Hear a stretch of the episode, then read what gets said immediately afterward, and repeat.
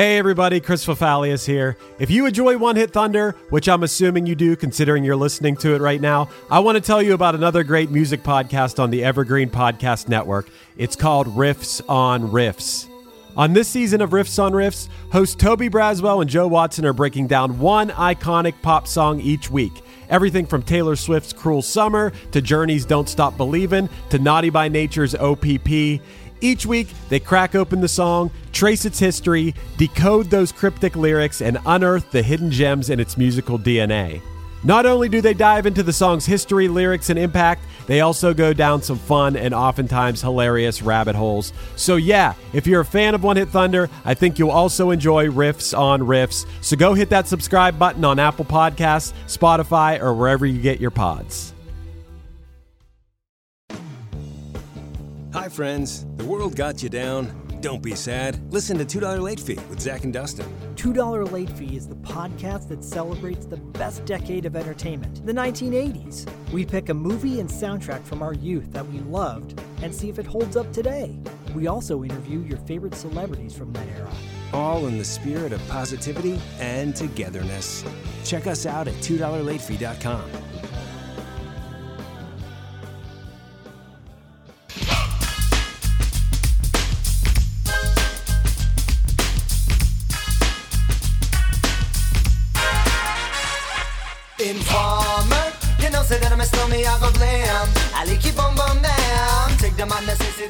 In 1993, the world was introduced to a white Canadian reggae artist named Snow.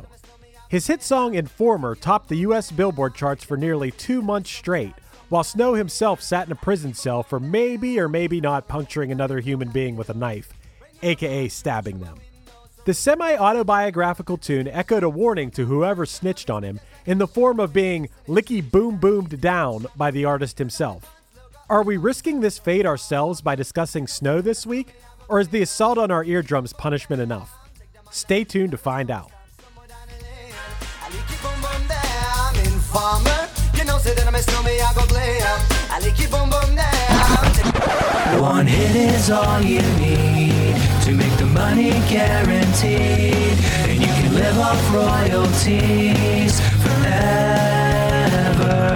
And it makes me wonder: is it just a wonder, or is it one hit thunder? I want to start this episode by saying that Informer by Snow spent seven weeks at number one on the Hot 100. Seven weeks! Seven weeks, number one, Hot 100.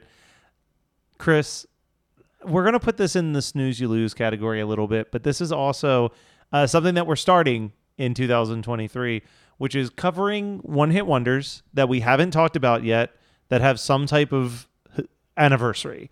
Okay. 30 years ago to the time that this episode drops, Snow's debut album, 12 Inches of Snow, was released upon the world. January 18th, 1993, this album dropped, and here we are. I don't know if in 150 some episodes of this podcast, if I've ever had more to talk about than I have for this episode because this story is insane. Snow is one of those artists where, on the face of it, you think, oh, great, white guy doing reggae music, talking about gangster shit that they've never done. But Snow has done some time. well, let's start from the very beginning. Darren Kenneth O'Brien, as we all affectionately know as Snow, is a Canadian reggae musician, rapper, and singer. He was raised in Toronto. He was one of four children to an Irish Canadian cab driver and a homemaker. When his parents got divorced, he was raised in the projects where he was fascinated by the gangster lifestyle. He fell in with a tough Irish Canadian group and became involved in fighting, drinking, and stealing. yeah. He never learned how to read No. and dropped out of school in ninth grade. That's true. But he loved his rock music and mm-hmm. he loved his reggae. Yes. In 1983, he became interested in reggae music and started using a Jamaican accent. Four years later, in 1987, he served eight months of a one year sentence after pleading guilty to beating a person with a crowbar mm-hmm. during a bar brawl. Matt, I want to take a moment to think about this. Could you imagine swinging a crowbar and hitting someone with it? You're talking to someone who one of the things that I take a lot of pride in. I have never been in a fight. I've never been in a fist fight. I don't even think I've ever been in an actual shoving match that wasn't maybe against some siblings. Mm-hmm. Like the idea of anything escalating to the point where I think, get me my crowbar. like that is so out of the realm of anything I've ever experienced. I mean, that decision could be a decision. I mean, I guess he's pretty young at this point, but that could be the rest of your life. You could kill somebody with that crowbar. Yeah. Like, that's a serious weapon. And he did serve eight months for doing that. I don't know where he hit the person with it. If you hit him in the head, you risk killing the person. you definitely risk killing them. You can break a bone for sure Yeah. if you hit a area that doesn't have enough muscle. Hit it like an, a part of their arm or their leg or yeah. People don't think about the crowbar as much as how much damage it can actually do to a person. It can fuck you up. So it's a bar brawl, and we don't know for sure if this was in self defense or what. We don't know the full story, but gotta say, Snow kind of seems like a piece of shit. Yeah, it doesn't look great for Snow No. out the gate. Yeah, he pled guilty. He's like, I did it. You got released. He did get released, so possibly maybe on some good behavior stuff. Who yeah. knows? Yeah. But then he meets a DJ, Yeah. and a friendship is born. Yeah. uh, this is DJ Marvin Prince. So they become friends and they start practicing in the basement, start playing parties with Snow doing the vocals and Prince playing the records. So I'm assuming that this is similar to a couple months ago we talked about Kid Sister and how Kid Sister's start was that she was the MC while her brother was DJing parties. I do think this is important to point out because there's the difference between being the rapper and being the MC. And it sounds like right now Snow was just being the MC to Prince's DJing. He was showing up at a party, he was spinning records, and that Snow was maybe being the hype man, maybe occasionally rapping over top of the tracks, but it wasn't. I don't imagine that this was like, oh, we booked Snow to perform at our house. I think it was just, hey, our friend's DJing it, and he's bringing his hype man, who's this white guy that talks like a Jamaican guy for some reason. Yeah. And one thing we got to note about DJ Marvin Prince is he claims that he gave Snow his nickname. Yeah. Which, you know, seems obvious to me. He's from Canada. He's white. Snow. Like, I get it. You know, look, oh, look at Snow. But Marvin Prince claims that Snow meant, stood for super notorious, outrageous white boy. I like it, but shouldn't it be Snow? Yeah, no, white boy. White boy is one word. Okay, got Okay. Good to clear. Now, according to the Los or according to an interview with the Los Angeles Times, though, they said that while people liked the tapes, the fact that Snow was white hurt them Yeah. from getting signed for a while. This is where the story of Snow, I think, is extra wild because I would have never guessed this piece. But in 1988, Snow is involved in another incident mm-hmm. in a pub, which leads to two people being stabbed. The other people in the group pointed a finger at Snow, and he was charged with atten- counts of attempted murder. Rather than tell the authorities who the perpetrator actually was, he served his eight months in jail before a j- jury acquitted him on both accounts. And while he was in jail, he went to school and he wrote music. And while he was there, he wrote Informer. Right. Well, I didn't know that part of it. I was under the impression that he may have stabbed somebody. yeah. But you read something different. The thing I read was on Wiki. There was definitely a citation needed somewhere in that article. So who knows? But it sounds like he was possibly innocent Oh. in this one, but he was just like, I'm not a rat. I'm not I'm not gonna be an informer. But this is the album, the debut album, 12 Inches of Snow. They had to record super quickly because Snow did have to return back to Canada to report for more prison time. so he went out of Canada to record this? I guess they went to LA to record it okay. Well, look, here's the story I got. because he was in prison when the album dropped. Yeah, for sure. Exactly. So the story that I read was that he was involved in an incident where two people were stabbed and then he was charged with two counts of attempted murder. I guess, yeah, he was acquitted, but he later claimed he was fighting with some construction workers who were making fun of him after hearing him singing reggae to some girls. Now, this is where it gets weird to me is these guys are making fun of you, but how did people end up getting stabbed? Yeah. Like why wasn't it just like, "Well, fuck you, buddy." Like Yeah. how did this turn into stabbing? The mean streets of Canada that we hear about all the time. I mean, I want you to think about this for a second, stabbing someone Again, this is I think that stabbing is actually more difficult than the crowbar to me to imagine. Uh, yeah, could you imagine taking a knife and puncturing somebody's body with it? Yeah. And that is more difficult for me to think of than like swinging a crowbar in anger at, at a yeah. Because like a crowbar, it almost feels like I just am enraged and I grabbed something that was nearby and wasn't thinking. Stabbing, it's way more calculated. Right. you come prepared to stab somebody. So the song Informer is as silly as it sounds, and I never I couldn't understand half the words of it, but it's a song about violent crime.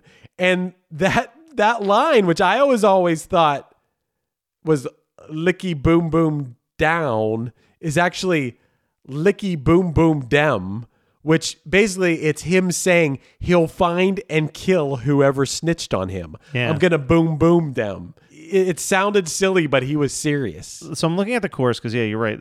It's so hard to figure out what the hell he's saying here. But informer, you know, say daddy, me snow, me I'll go blame a licky mm-hmm. boom boom down or dem. Yeah. I understand this one.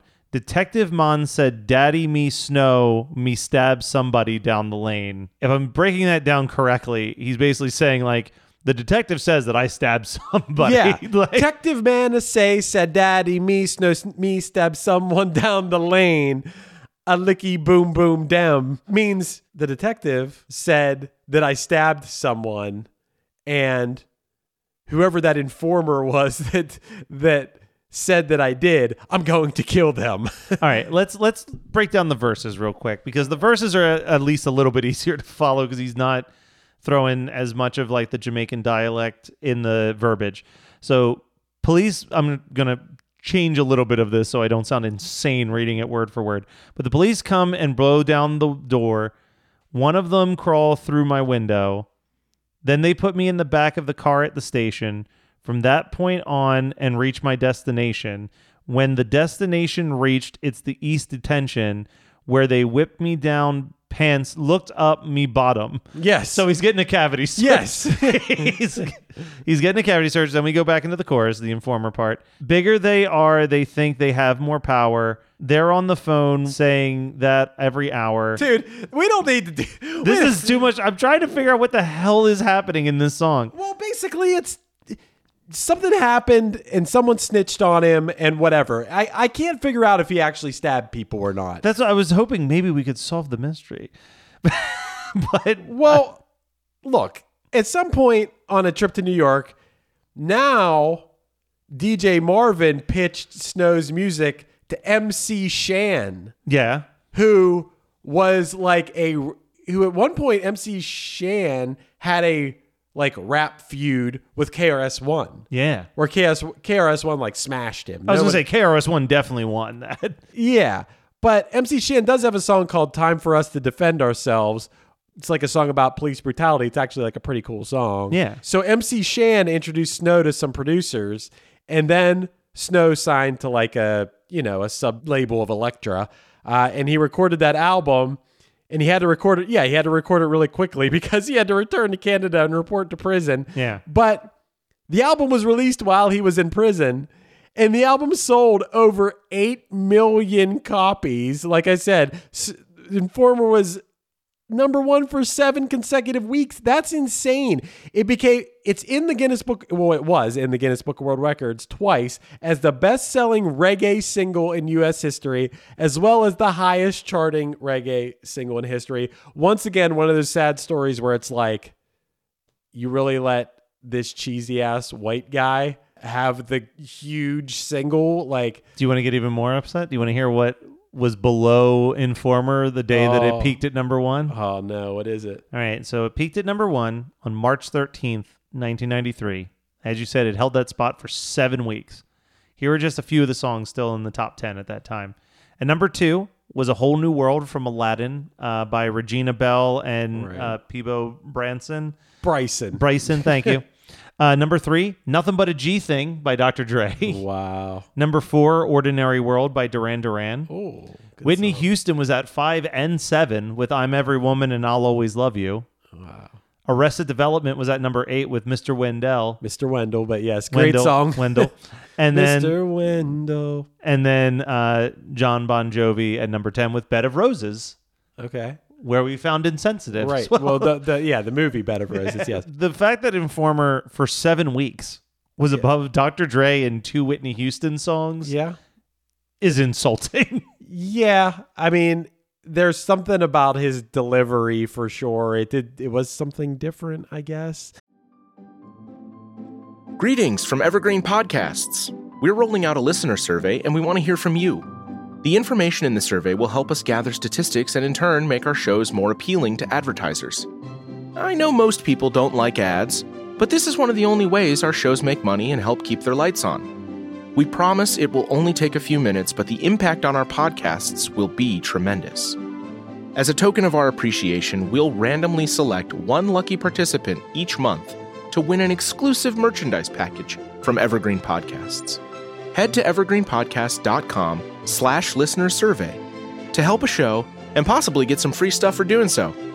We can't thank you enough for the support. Now back to the show. Hey, this is Dewey Halpus, host of Peer Pleasure on the Sound Talent Media Podcast Network. Join me each week as I explore another long form conversation with one of your favorite musicians, actors, comedians, or creatives. From Chino Moreno of the Deftones, John Gourley of Portugal the Man, to Fat Mike from NoFX, and Ian MacKaye from Fugazi and Minor Threat, we go all over the map. From Fallout Boy to Slayer, Peer Pleasure has it all. Check us out now on Sound Talent Media. Hey, one hit thunderers, thunderheads, thunder buns. All right, I'll just go with one hit thunder listeners. This is Chris DeMakes, guitarist and vocalist for Less Than Jake, and host of Chris DeMakes a Podcast, a songwriting podcast where every week I'm joined by an amazing guest to break down the writing, recording, and release of one iconic song that they have written. In our giant evergreen back catalog of episodes, we've had rock legends such as Dee Snider and Huey Lewis, punk rock favorites such as Mark Hoppus, Fat Mike, and Brett Gurewitz, up and coming artists of today such as Liz Stokes of the Beths and Genesis Owusu, and even some of the artists that have been featured on One Hit Thunder. The show is even produced by One Hit Thunder host Chris Fafalius. What more could you possibly ask for? Chris DeMakes a Podcast is available for free on all the places you listen to podcasts, and new episodes come out every Monday. I guarantee you'll like it, or we'll give you your money back. I, would love it if there are people out there like, what do you mean Snow's a one hit wonder? Don't you know Girl I've Been Hurt reached number 19 on the charts?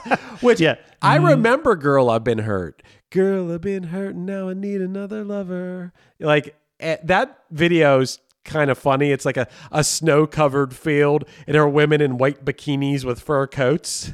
Like I kind of remembered that song in that video. when we were talking about someone who's very easy to compare to Snow, Vanilla Ice, Yes, of course. there was a point where we talked about in living color mm-hmm. Oh, yeah. and how Jim Carrey did his mocking of Vanilla Ice. He also did a mocking of Snow. Did you watch the sketch? Yes, I did. The Vanilla Ice one, it feels like they're just poking fun at how corny like Vanilla Ice is. The lyrics to their song Imposter yeah. feels angry. Yeah. like, like, like it feels like the whole cast of Living Color all unanimously just decided fuck snow. Like, yeah, I think so. yeah, yeah, they definitely they definitely tore him up.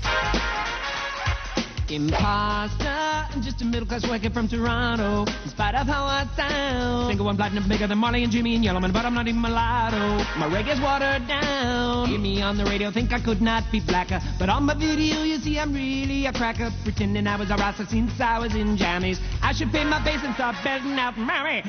Another thing that didn't help Snow was he had this giant song, yet he couldn't tour on it or take advantage of it, tour it in the US because he wasn't allowed into the United States because of his criminal history, so he couldn't promote here, you know? That's going to hurt you. Yeah, probably. Did you see, unfortunately, one thing that someone could say about Snow being a one hit and not a one hit wonder? Daddy Yankee, Yeah. that was way that was way later. but- 2019, reinterpreted the song Informer and brought Snow on the track for another charting single for Snow. Okay, yeah. I wanted to talk about that because that is ridiculous too. Because I don't know if you watched the music video for that. No, I just listened to the song oh, real quick well- to make sure I had heard it before. Well, yeah, that song went to number 22 on the Billboard 100 and it was it was Snow's first entry since 1993.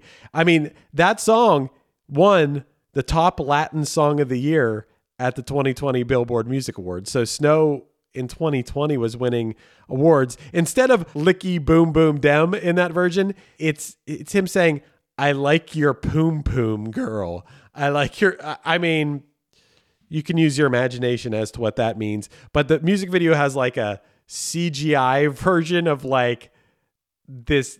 I don't know. It's like a cartoon. It kind of reminds me of those animojis on your phone, like how you can do like the chicken and the robot and the whatever, but you can also do like your own face that you created. Yeah. Like they kind of, kind of like a little guy dancing like that. There were definitely some moments of other cultural things that involved Snow Informer. One of them, did you watch Last Man on Earth? Yes. With Will, I didn't watch the full series, but I definitely watched the first like two or three seasons. did you see it when Will Ferrell was on it? yes. Okay. Well, there, there's a scene like down around like a fire on the beach, where Will Ferrell's down there like singing singing this song around the fire, which is pretty funny. I wanted to note something. I want to take a, a step back about a few things.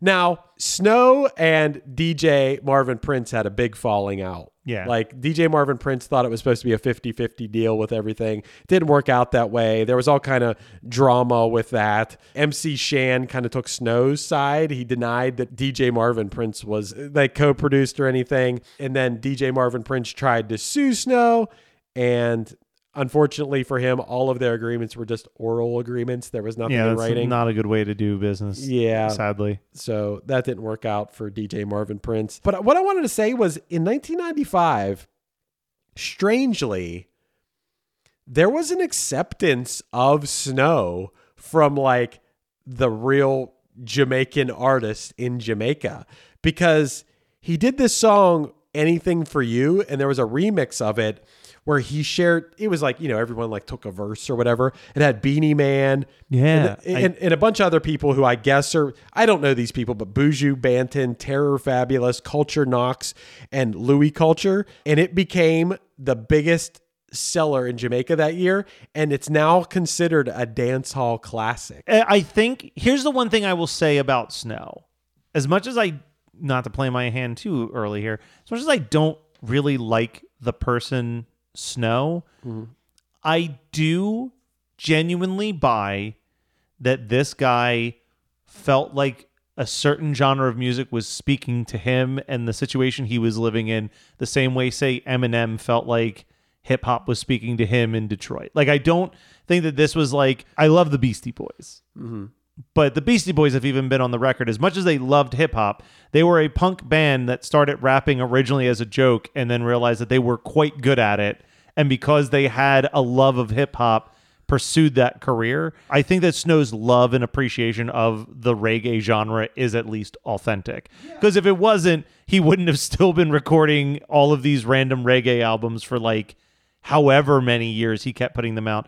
Um, I do want to. I I'd heard someone else call this out in a video that I watched when I was researching this. And it is so funny to me that I want to bring it up too. We've talked about the Juno Awards quite a bit on this mm-hmm. podcast. We've covered a lot of Canadian artists. yes I want this to to sink in.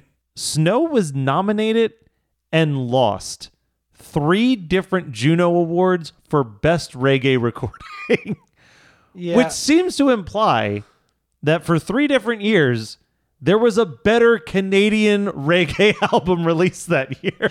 yeah, well, well, why not? But yeah, I did want to. I mean, another thing is, it doesn't seem like Snow really ever gave up. Like in No. the year 2000, he had a single called "Everybody Wants to be like you. And he got three Juno nominations. I listened to the song, I watched the video. The song sounds very 2000. It's almost like borderline, like not boy band, but like that kind of like just light rock or something. I, I don't know. It's still he's still doing his thing on it, but uh, it's it's a strange song. But he did, you know, he did have a certain level of success. Two years later, in 2002, he worked with Shaggy's producer to record the album Two Hands Clapping, and then the, the first single from it, Legal, it reached number 13 on the Canadian singles chart. I mean, he was still at it, you know? Yeah. I mean, Well, you know, we talked about this a couple times. If nothing else, if we're looking at on one hand Cypress Hill and the other hand Craig Mack, and we're talking about how one of the most important things you can do in hip hop is give somebody something that sounds different than all the other stuff. You got to give him credit. He definitely had a unique sound for what he was creating at that point, at least, especially thinking about 1993. I don't really know if if like this dance hall reggae sound was even really blowing up just yet. Even Shaggy didn't pop up on the charts until two years later with Boombastic. Yeah, I, I know I was a little kid. I don't remember like loving this song, but I definitely didn't not love it. Yeah. Uh, I mean, there's something about the way he sang those lines, the the licky boom boom them, and and the way it was like sung really fast and just sounded cool. And as far as like once again, this isn't really our place to weigh in on him taking someone's culture and becoming rich off of it because hey man i play in a rock band and someone could say that about rock and roll too Yeah. you know what i mean like no, for sure. but I just think there's a certain level of silliness to a white dude from Canada, like a cheesy ass white dude from Canada doing doing that. It's like an extra level of like almost ridiculousness. It's it's, It's- it's- almost like it- a mockery. I was gonna say it borders on parody in a Yeah. weird way. Yeah. Well, I think you know you can fall into two camps when it comes to Snow and Informer, right? In 2007, VH1 said that it was the 84th greatest song of the 90s. Mhm. But in 2010, Pitchfork said it was one of the seven worst songs to ever reach number one in the 90s. Yeah. So I feel like the average person, you're going to fall into one of those two buckets. You're either going to think, man, this is one of the things that I love and remember from the 90s, or, ooh, we let this sit at number one for seven weeks. Seven weeks is a quite a run. That is almost two full months. In the middle of the early spring, it peaked in March. It'd make more sense to me if you're like, oh yeah, the song peaked in like June and it was this summer sensation. Well, one thing we got to talk about as far as the music, real quick, too, is even without him on top of it, and no doubt it's a well produced track. Like it's danceable as hell. Like it's definitely catchy. It sticks in your head. And to this day, I think I've said this on this podcast before, I've said it to my bandmates doing something completely ridiculous in a song that makes it memorable that's a key to a hit song Yeah. so many times having something where you're just like what and then all of a sudden you're like dancing to it you know this this song is just over the top ridiculous and also catchy and danceable that we could make fun of this guy all night long but also i don't know that i no i couldn't have written this song. No. i definitely couldn't have written this song. And that's where i got to give him a little bit of credit. He may be out there stabbing people. Like that's that's where i can't give him credit is i still think there's a chance this dude stabbed somebody I think yeah, I think there's a higher than average chance that he definitely stabbed a person. that ain't good no. That's not a good way to live your life. It ain't good to reward a guy who stabs somebody by making his song about stabbing somebody number one for seven weeks straight. It's not good for society. No. But, but maybe he didn't stab somebody and But he definitely still hit someone with a crowbar. He didn't write a song about it, but that is a definitive thing he did. yeah, I don't think Snow's a very good, good guy. Or look, it has been 30 years since those events, maybe almost 40. Maybe Snow in 2023 is an all right fellow, but Snow in the mid to late 80s was definitely not a nice He was guy. a nightmare. He's a total nightmare. Just just guy will go down the street doing his doing his uh, reggae music. Just what girls on the street pissing off construction workers. Apparently, um, Stabbing them and hitting them with crowbars. like, Yeah. just no. we we don't know. We we really don't know what exactly went down. Knowing our luck, this is going to be the episode that the artist hears, and we just get a lengthy email. Snow, look, it's an open invitation for you to come on here and and say your piece and defend yourself. I've said everything nice I could say about it. I actually remember kind of liking the song. I was a kid, ki- kind of liking it. I could see why people would want to dance to it. It was different. I'm not going to get into the uh, you know appropriating another culture thing. It's not really my place to speak on it. I think Snow's kind of a blunder. I think Snow's kind of a blunder, and I agree with you. The only thing that I will say in Snow's defense, and this is the tiniest of victories, Snow, so don't get too excited. He didn't tag team it where he just kept doing different renditions of Informer for 30 years. Um, but yeah, blunder, big time blunder. Yeah, I'll say blunder.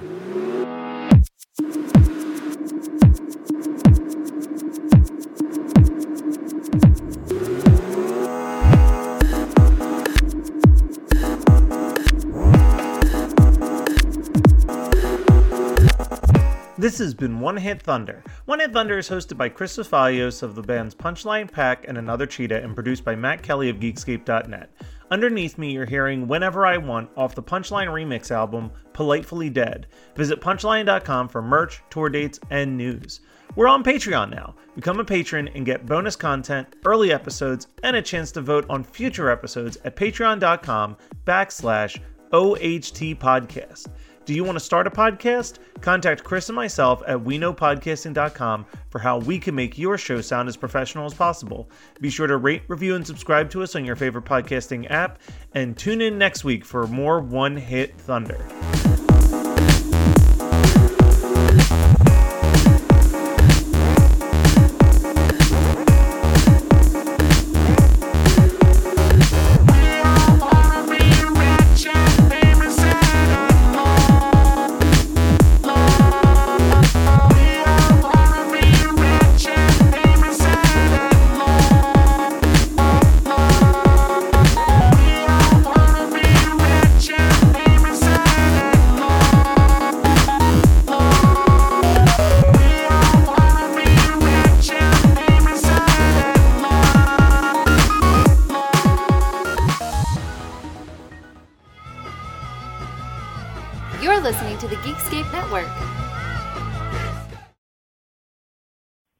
Hey, this is Steve Choi, host of the Musicians Guild podcast, part of the Sound Talent Media Podcast Network. Within the four walls of the Musicians Guild, we'll be discussing the habits, idiosyncrasies, experiences, and general psychology of my friends and peers, all involved with music in various capacities. Listen and subscribe at soundtalentmedia.com. What's up, everybody? I am Finn McKenty, host of the Punk Rock MBA podcast, part of the Sound Talent Media Podcast Network. My podcast is all about doing what you love for a living, and every week I sit down and talk to people who have done exactly that. For example, musicians like Tommy from Between the Buried Me, Matt from Periphery, Lil Lotus and Shinigami, among many others, photographers, artists, designers, YouTubers like Glenn Fricker and Sarah Dici, and I unpack exactly how they got to where they are today with the goal of helping you do the same. So if that sounds cool, you can listen and subscribe at soundtalentmedia.com, and I'll see you there.